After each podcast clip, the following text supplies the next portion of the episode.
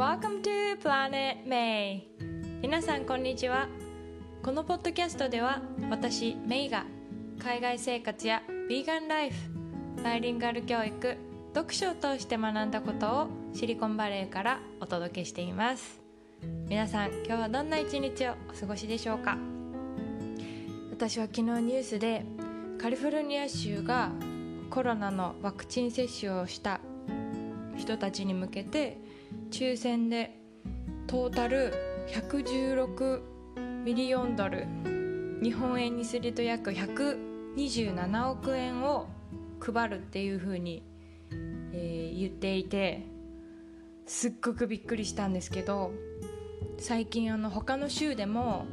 こうコロナのワクチン接種を呼びかけるためにそういうロータリーあの抽選が始まったんですね。でカリフォルニアでもあるのかなと思ったら昨日そういうニュースが流れてきてなんかすごいなと思ってその発想が。っていうか公共の、あのー、機関がそういうロッタリーみたいな抽選をお金をね配るためにするっていうのが、まあ、発想がなんかこうアメリカンドリームっていう感じで日本ではきっとないだろうなっていうような呼びかけの仕方だなと思ったんですけど、うん、でもまあこう長期的に見てその経済がねこれまで通りに戻るならば先にこうやってお金を配ってでもコロナのワクチン接種を呼びかけた方がいいって考えてるそのアメリカっていう国の考え方がすごい見えたなっていうふうに思いました。今日はですねそのワクチンどうしますかっていうことについてお話ししたいと思います。これはかなりセンシティブな話題なのでなんかずっと話したかったんですけどどうしようかなって悩んでいてでもやっぱり特にこの今すごく大事なことだと思うのではいお話ししたいなと思います。ちなみに皆さんはワクチンは打ちますか？打ちませんか？私は、えーと、メキシコから帰ってきてですねすぐに1回目のワクチンを打ってきました実は。オンライン予約ができるのでメキシコから予約をして帰ってきて薬局ですぐ受けたんですけどその時の様子をちょっとお話ししようと思うんですが薬局に行ったらすぐにこう予約がね5分おきぐらいに予約が取れるのでその順番待ちをしている間に、まあ、自分の名前とか住所とかそういうのを紙に記入してでもうすぐにこう順番が回ってきてその場で薬局のあの一角でですね打ってもらえるんですけど打つ直前に「あ質問はありますか?」って聞かれたんですけどあの注射がまず久しぶりでしかもなんかこうすごくこう緊張してドキドキしていたので本当はあのこれ痛いですか？って聞こうと思ってたんですけど痛いですかって聞こうかなどうしようかなって思っている間にもう終わっていました。まあそれぐらい本当にあっという間の出来事で。で一応その打った後は15分間その、まあ、薬局だったら薬局なりその場で待機しなきゃいけないんですね。っていうのはあの、まあ、アナフィラキシーショックになる可能性もゼロではないのでそこでもしなった場合にすぐ対応できるようにっていうことで10 15分待つんですけどでもあのいろいろこうニュースとかを見てるとそういう症状が出る人って本当に1%ぐらいでしかもまあそうやってすぐにあの処置ができるような状態にしておくと、まあ、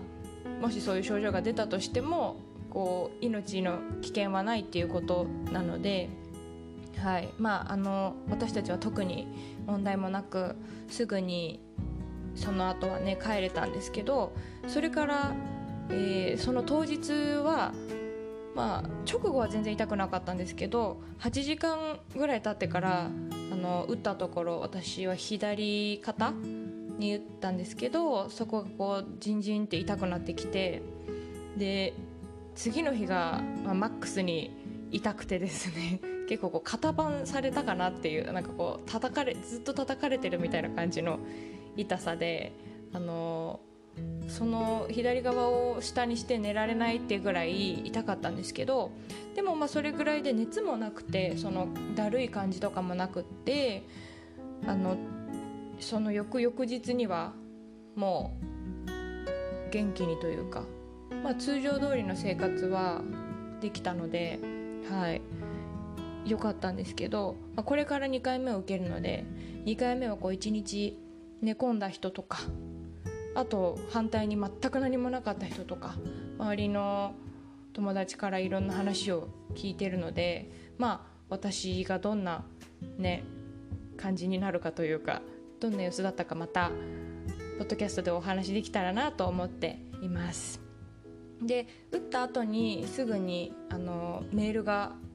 毎日1週間届いてですねその日の症状、まあ、熱はあるかとか気だるい感じはあるかとか日常生活に支障はあるかとかそういうアンケートみたいのを答えて送るんですけど、うん。まあ、そういうシステムがねできててすごいありがたいなというか、まあ、そういうこうアンケートもデータとしてねこれからも使って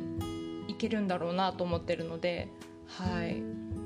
で今のアメリカではちょうど大人がこう50%ワクチンが完全に接種が終わったっていう風にニュースで今日も言ってたんですけど私たちの周りももうほとんど終わっていて私たちはあのメキシコに行かなきゃいけなかったのでちょっと遅い方だと思うんですけど、うん、でもこのね接種にあたって私も本当にわからないことだらけだったので自分なりに実はリサーチをしたんですね。でもちろんこれ聞いてくださってる方もいろいろ調べてらっしゃる方とかいると思うので、うん、こう自分の体に入れるものだしやっぱり怖いじゃないですか。で何よりこう日本とアメリカのこうコロナの状況が全然違う分その私はできるだけ日本もアメリカもニュースはどちらも見るようにしてるんですけどそのこうワクチンについてのなんかこう報道の仕方もちょっと違うように感じていたので本当に安全なの？それとも危険なの？っていうのがすごい気になってたんですけどそこで見つけたのがハーバード大学医学部のマサチューセッツ総合病院で、えーと、小児精神科でですねあの医師として働いてる内田舞さんっていう日本人医師の方の記事とかインタビューを見つけたんですね。で内田舞さんってあの舞ってあの舞うっていう漢字一文字で書くんですけどその方の記事はぜひあの気になってる方にはね見ていただきたいなと思うんですけどこの方はなんと妊婦さんで、まあ、病院で働きながらこう赤ちゃんを妊娠している間にワクチンを2回接種したっていうことでワクチンを受けるリスクと受けないリスクを天秤にかけた結果こう受けるっていうリスクを取ってしかも赤ちゃんは最近生まれたそうなんですけどその赤ちゃんにもこうコロナウイルスを防ぐための抗体が、